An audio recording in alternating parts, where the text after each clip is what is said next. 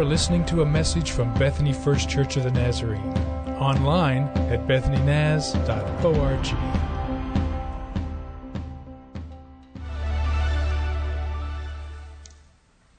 Others' response to Jesus always interests me.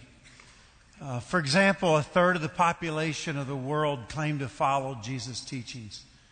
And so, of the 7 billion people that live on the planet, over 2 billion claim to follow Jesus' teaching. But there are others who seem to like Jesus, or as I read not too long ago, people who don't live like Jesus like Jesus. People who don't live like Jesus still like Jesus. And so, in my lifetime, I've had conversations with many people of the faith of Islam. And it's interesting to me when I talk to Muslims about Jesus, here's what they say to me about him.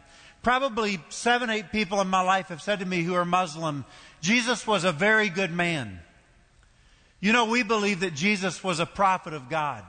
That's what Muslims say to me about Jesus. We believe that Jesus was a good man. In fact, we believe that Jesus was one of God's prophets.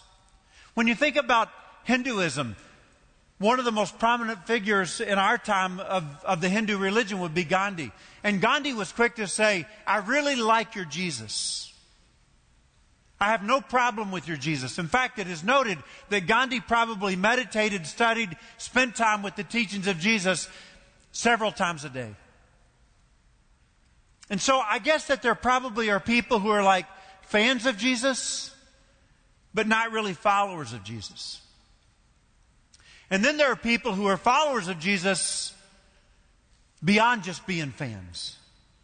And a few years ago, a guy named Kyle Idleman wrote a book, and I think he did a really good job talking about the difference of being a fan and being a follower. And so I realized that this morning when I stand up to talk to you, that I'm talking to people mostly who would call yourselves followers of Jesus. And I realize there are some of you who are debating becoming followers. But if you are a follower of Jesus, way more than just being a fan, what are Jesus' expectations of you? And so, what does it mean for you to really follow Him? We're in a series called Transformed, and I've been challenging you to adopt certain practices or improve in certain practices. And they're really all practices of Jesus, right? So being in worship together, that's something that Jesus thought was really important. Or one-on-one time with God. Obviously, that's something that Jesus gave his life to. Or investing in a smaller group of people. I mean, Jesus was an incredible model of this. Or serving. I mean, Jesus took a towel, put it around his waist, and washed the disciples' feet, and that's the way that he lived his life. And he said, You should follow my example. Or giving generously of himself and his means he really owned nothing. Or giving his whole life to help people come into relationship with the Father. And so, as I've been challenging you know those practices and asking you to live like Jesus lived, I, I've been wondering if some of you are saying, "Man, Rick is really asking a lot of us these days." I mean, when you think about it, our pastor is asking us to change a lot about the way that we're living our lives. Many of us. And I've kind of wondered if some of you are saying, Hey, Rick, you're really expecting a lot from us right now. And I've wondered if some of you think I'm expecting too much. When I think about our relationship, the pastor who preaches to people almost every Sunday, I'm really being challenged in my spirit to think that maybe I have not expected enough over the years that I've been here. And I've not lived with greater expectation about how you and I are living our lives and living out this faith. And the truth of the matter is, I think that if you're going to say that you are a follower of Jesus and I'm going to say that I'm a follower of Jesus, then we should live our lives intentionally like Jesus lived his life. And I think what I'm asking you is just baseline stuff. This is just the beginning. If Jesus was passionate about worshiping with others, then I think we should be passionate about worshiping with others. And I think that should be a high priority in our lives. And if Jesus was passionate about spending one on one time with God, I think you and I should be passionate about spending one on one time with God. And if Jesus was passionate about investing in a smaller group of believers, then I think you and I should be passionate about investing in a smaller group of believers. And if Jesus was passionate about living his life as a servant, then I think that you and I should be passionate about living in our lives as servants. And if Jesus was generous with all of his resources, then I think we should be generous with all of our resources. And if Jesus gave his whole life, died on a cross so that others could be in right relationship with God, then I think we should give our lives to helping others be in right relationship with God. So if we're going to call ourselves followers of Jesus, then I think we should intentionally live like Jesus lived and practice what Jesus practiced. So I just want you to know right now this morning, my expectations of you are very high.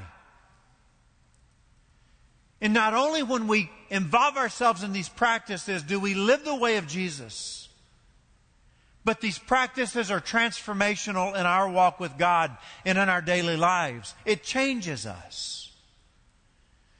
So, you received a worship folder when you came in and you received a place to take notes. And if you want to grab it and write down a few things today, I would think it might be helpful because many of you are going to be in small groups this week. I can't tell you how many people have been saying to me, Pastor, we've got a small group for these 40 days together. I was walking in this morning and this lady said, Pastor, look at what we're doing in our small group. I'm so excited about it. We're meeting tonight. And so many of you are meeting. And so if you jot down a few notes, it might help you when you get in your group to talk about what was said in the sermon, okay? Here's what I want to say to you this morning. If you and me are going to become more like Jesus, then we're going to have to spend one on one time with God like Jesus spent one on one time with God. If you and me are going to become more like Jesus, then we're going to have to begin to pray like Jesus prayed. If you and me are going to become more like Jesus, then we are going to have to live our lives in communion with the Father, in prayer and in the Word, like Jesus lived his life in communion with the Father. And so let me take you to the Gospel of Mark, okay? Because in the Gospel of Mark, chapter 1, there is this really awesome example of how Jesus lived his life in one on one time with the Father. And it's in chapter 1. So open your Bible, if you will. Go to Mark chapter 1, and we'll start with verse 35. So we believe that Mark's gospel is the first gospel that was ever written. So therefore, Matthew, Mark, Luke, and John, Mark writes his first.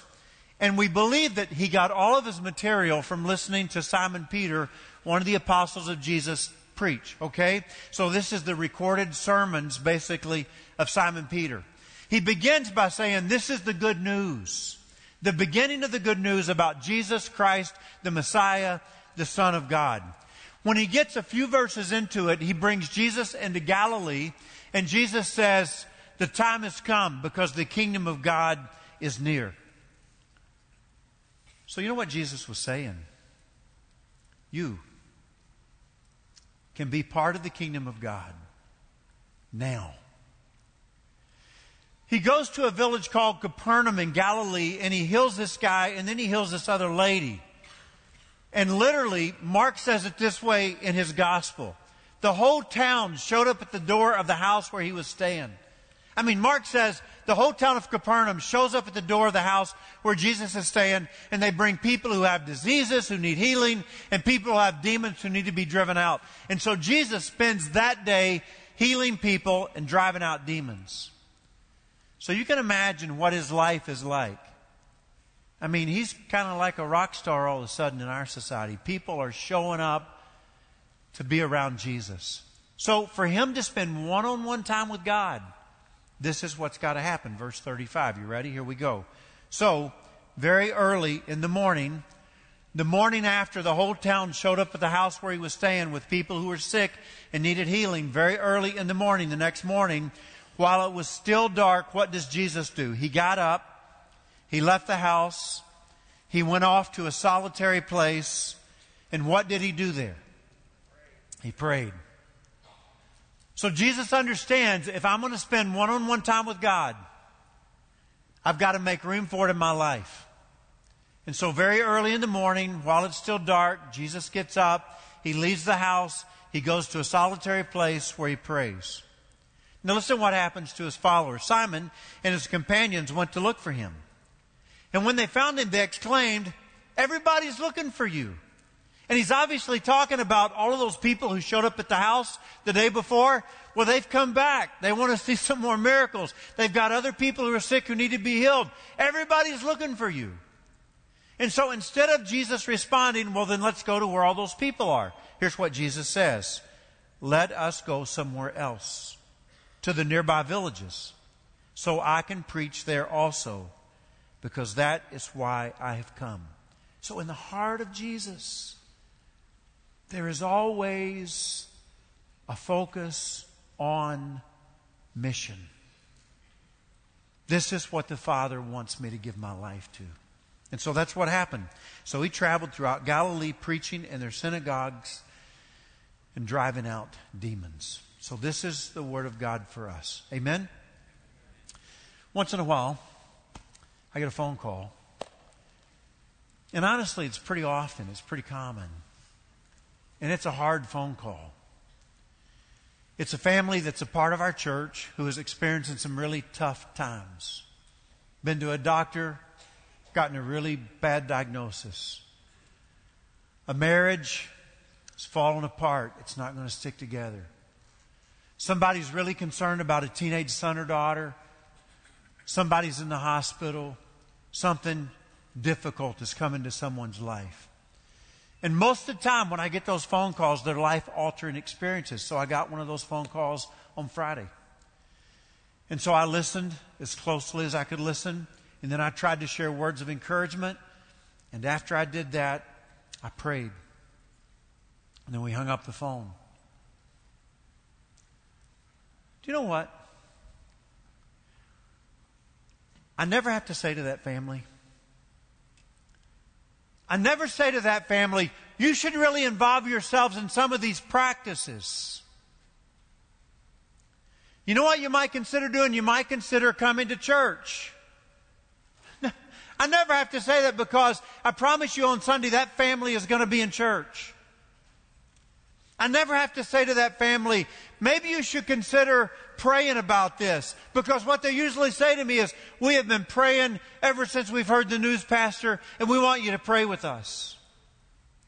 I never ever need to say to that family, you know what? You should surround yourself with some other believers. They can offer you some real support during this time. You can walk together through life during this. No. They're saying we've already called all of these people and they're right here with us and the church is coming around us. You know what those people are doing when life altering experiences come into their lives? They are practicing their faith. They are practicing holiness. They are following the life patterns of Jesus.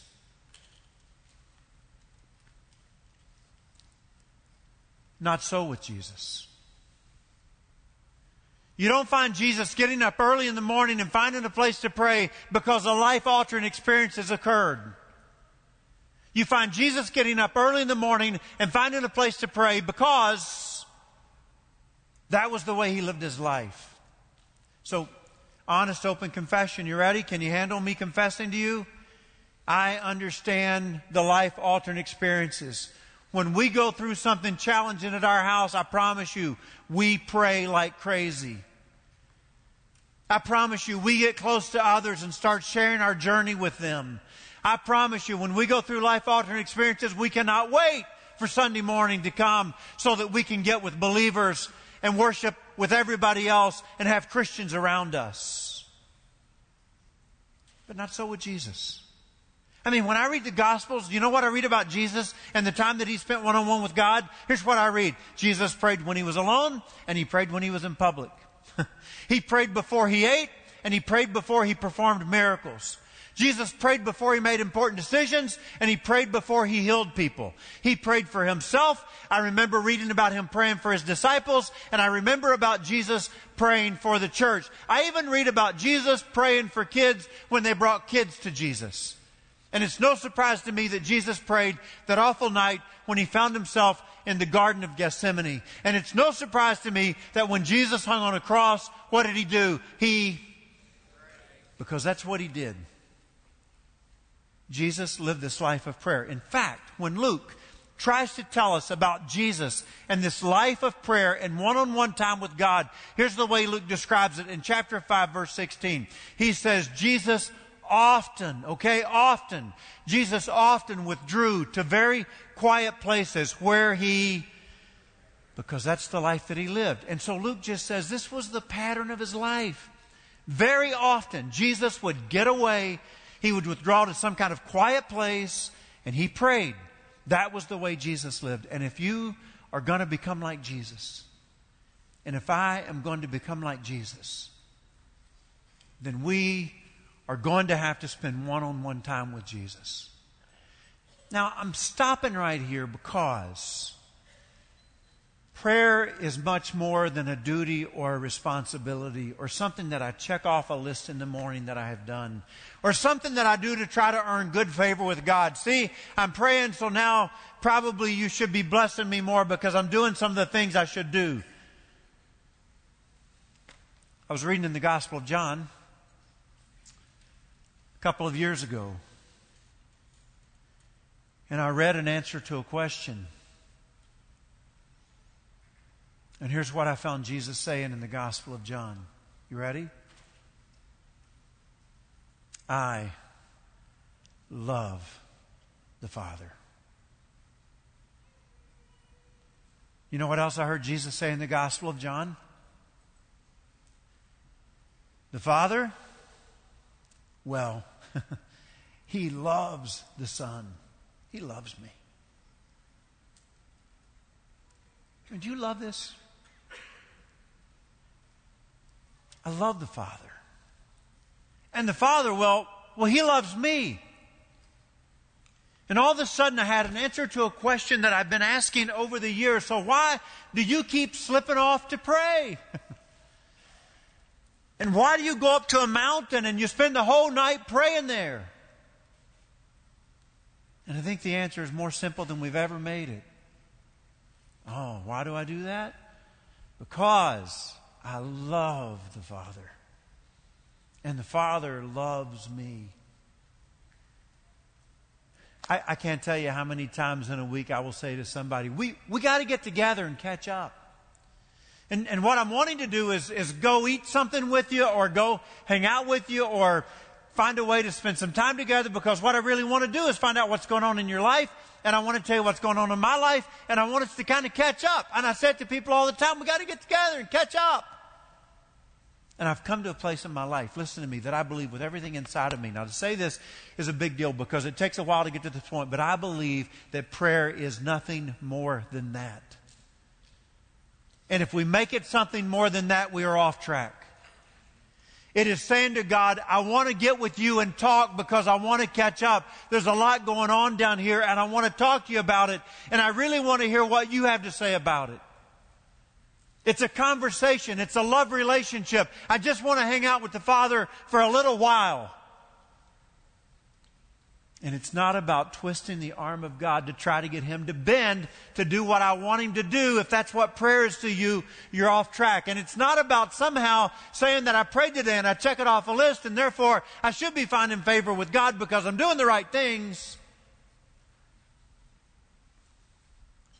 It's about hanging out with the Father, God who created everything. And sometimes we just get together and talk. And it's awesome. And I don't think it's anything more than that.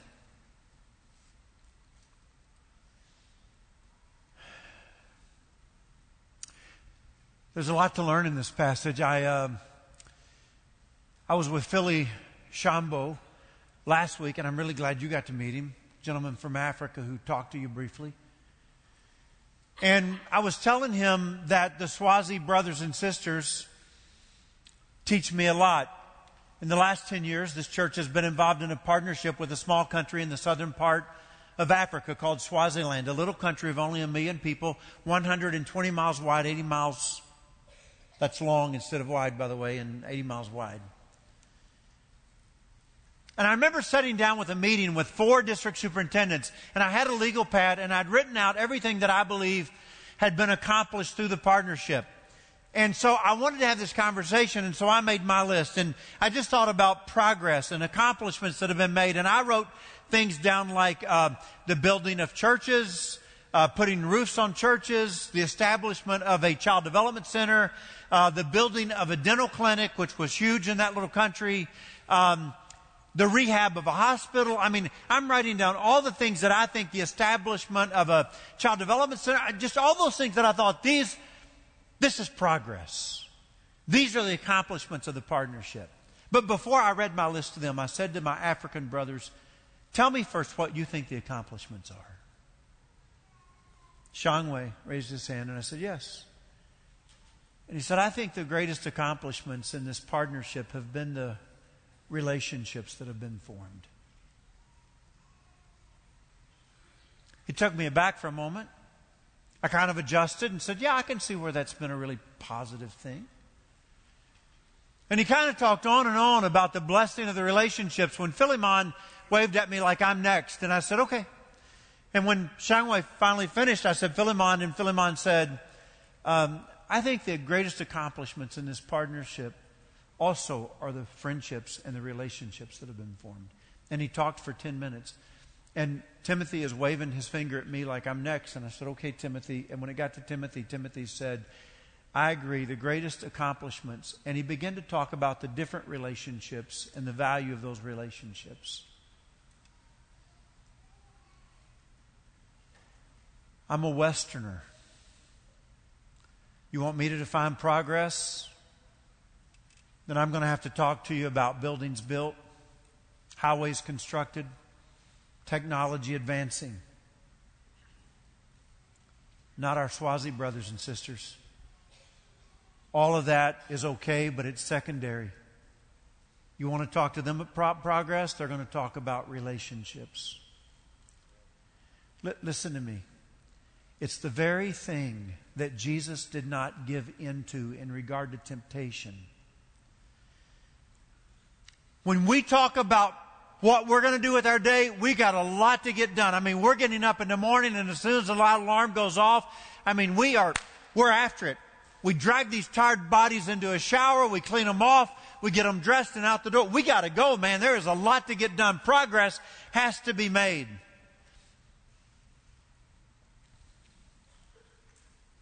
Nobody had more important things to do than Jesus. There are people to be healed. There are demons to be driven out. There's the kingdom of God to be established on earth. and Jesus gets up early in the morning and he focuses on relationship. And after I focused on relationship, then we will work. Do you see this very clear order here? There's a very clear order in the passage that says first it's relationship, then we will do the work. But we don't reverse those two. We don't invert the order. The order starts like this. I spend time first with God and then I spend time with men. I spend first time with God in the relationship and then I will work on the work that has to be done. Then I will serve. But I don't ever put service before the prayer. That's backwards. I always put the prayer first. And Jesus never gave in to the temptation to reverse the order. We pray first because there is nothing more valuable than my relationship with God.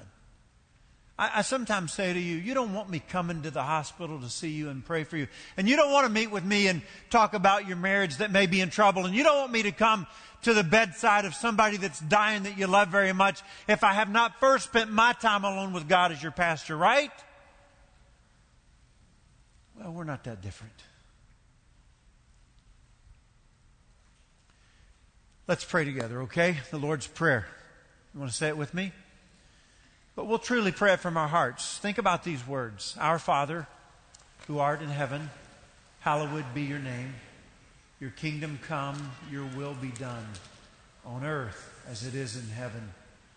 Give us this day our daily bread, and forgive us our trespasses as we forgive those who have trespassed against us Lead us not into temptation, but deliver us from evil. For yours is the kingdom, and the power, and the glory forever. Amen. Do you know why we have those words? We have those words because one day Jesus was praying. And the reason Jesus was praying was because it was a way of life for Jesus. it's what he did. And after he finished praying, one of his disciples said to Jesus, Jesus, would you teach us to pray like that? Because if we want to be like you, then we have to pray like you. And so, Jesus, when we listen to you pray, what happens is something stirs inside of us and we want to pray like you pray. Would you teach us to pray? And so Jesus gives them these words. It's a great way for you to get up in the morning and open your Bible to that passage where the Lord's Prayer is and just to take phrase at a time and just apply it to your daily life and pray those words. I don't know that it's necessarily just this prayer that you recite every day, but it's a guide as to how you pray. And what it tells me is that prayer is something we learn to do. It's okay for you to say, Rick, I don't think I'm very good at praying. I want to learn to be better at praying. I want to learn to pray like Jesus. And Jesus says, okay, if you want to pray like me, then let me give you a guide that you can use. It's okay to say, I think I really need to improve in some areas of my life on this 40 day journey. And one of the areas I really need to improve on is my prayer life. And I think I can learn to pray better if I study what Jesus has given me. It's okay to say that. It's okay to give yourself to cultivating this discipline in your life and to learn to pray. I have to be a bit creative, you know. For me, it needs to be kind of the same time every day. A Christian leader in our country said, not long ago in a simulcast that I was watching. It is possible to get out of your bed in the morning with the first thing that hits the floor being your knees. It's possible. It's possible to do that. It's possible to roll out of your bed in the morning and slide off onto the floor, and the first thing that hits the floor are your knees. And he said, That's what I do every morning because I need that discipline so bad in my life. You might try that. It's not a bad way to get out of bed. Sometimes I write prayers. Sometimes I try to pray and I can't focus. I got all kinds of focus issues. You probably are aware of that. And so sometimes I have to start writing. I just get my laptop and I just start writing my prayer. And when I write my prayer, it's very different than when I just pray audibly, when I just pray from my heart. And then there's other days when I just want to pray from my heart. I got so much to say, I just can't say it all. I just want to talk.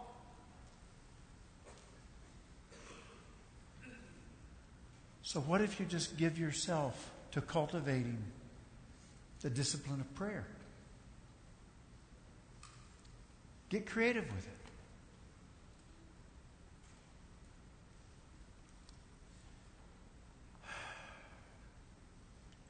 There ought to be some good news, right?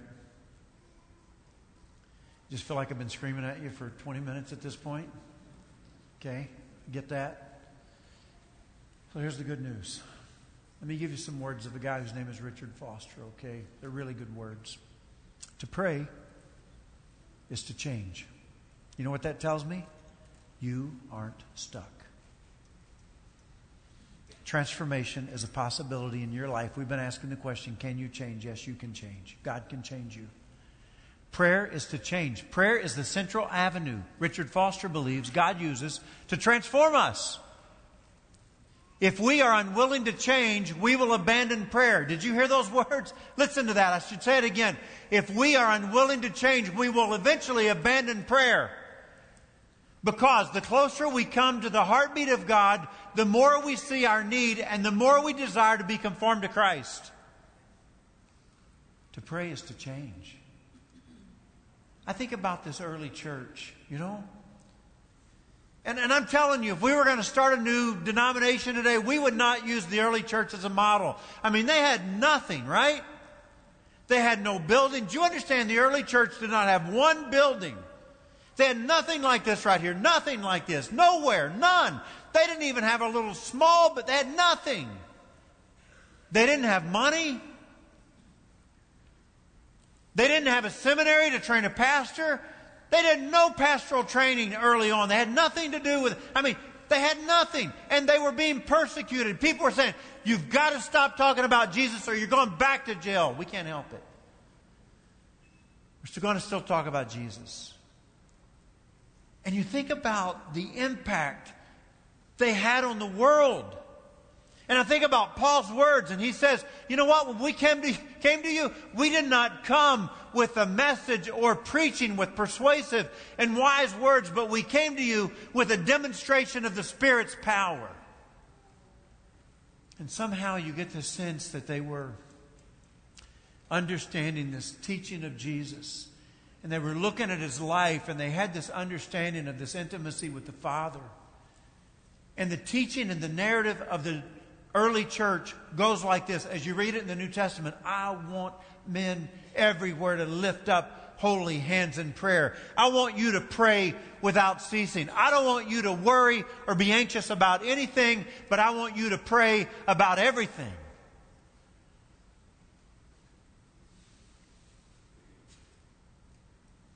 They were not running on empty.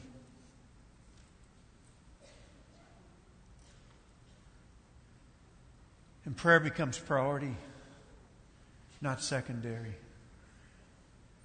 I wonder how many of you would say to me, Rick, if I had more time, I would pray more, but man, my schedule, you should see it. I've got to make progress. There's stuff to be done. And Jesus says, No, no, no. Don't give to that temptation.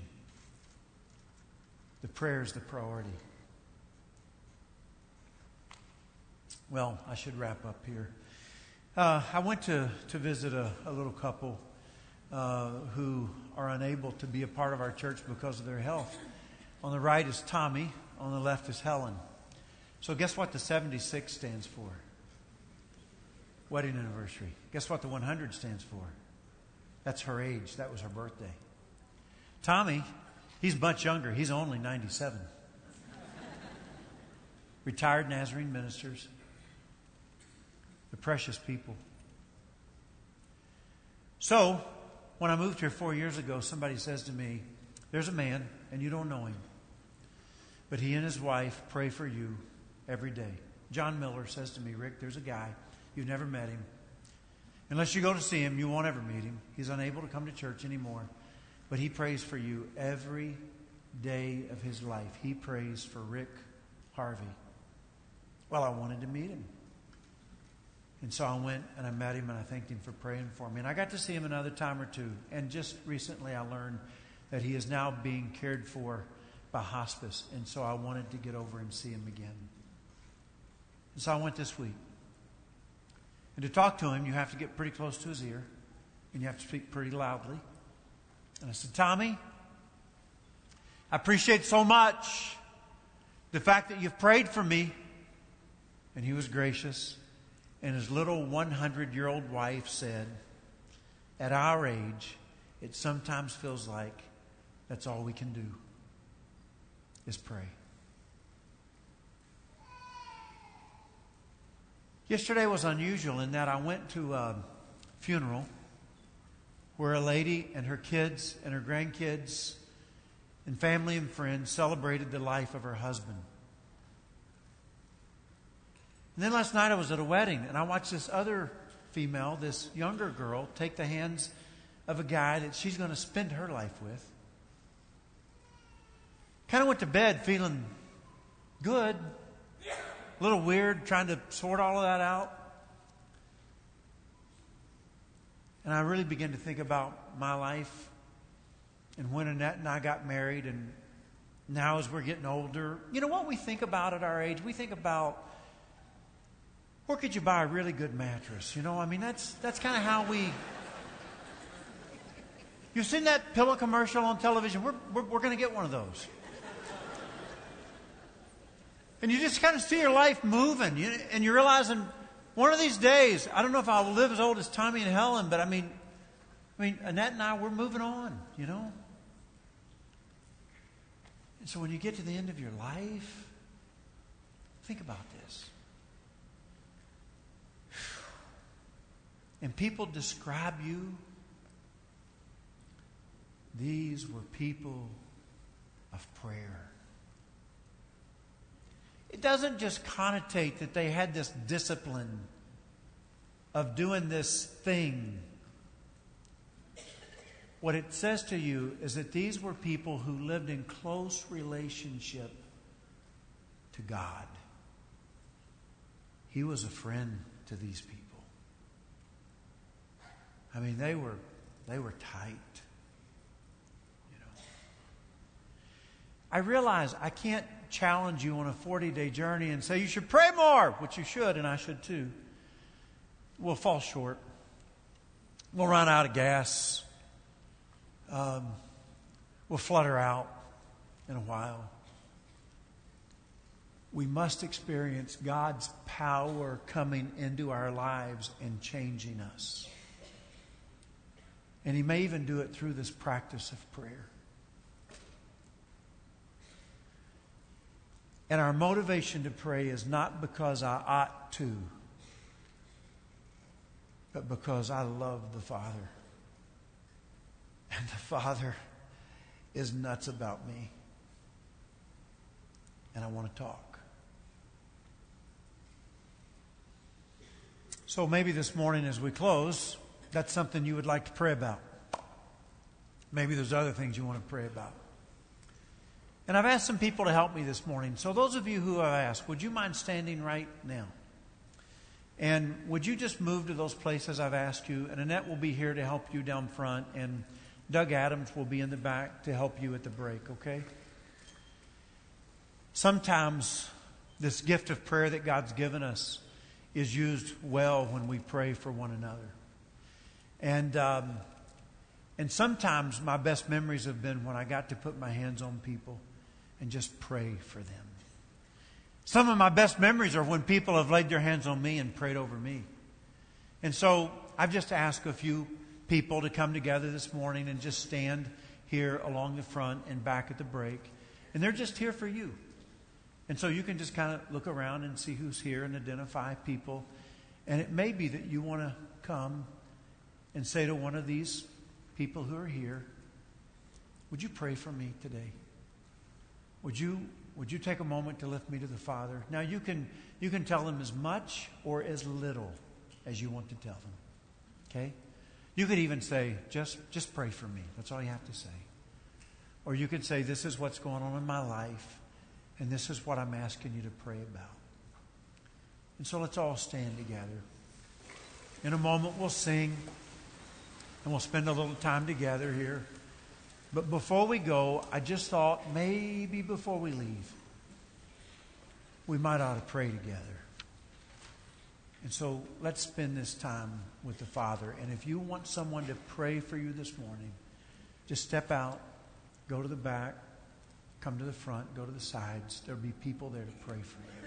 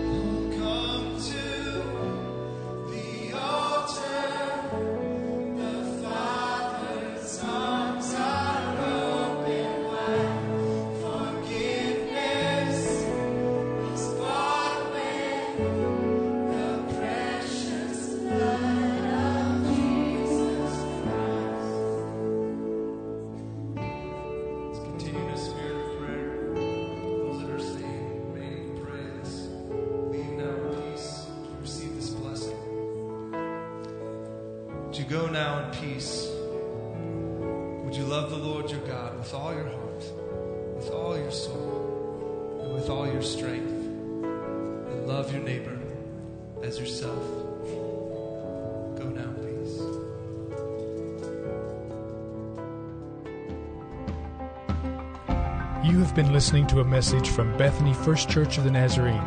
Visit us online at bethanynaz.org.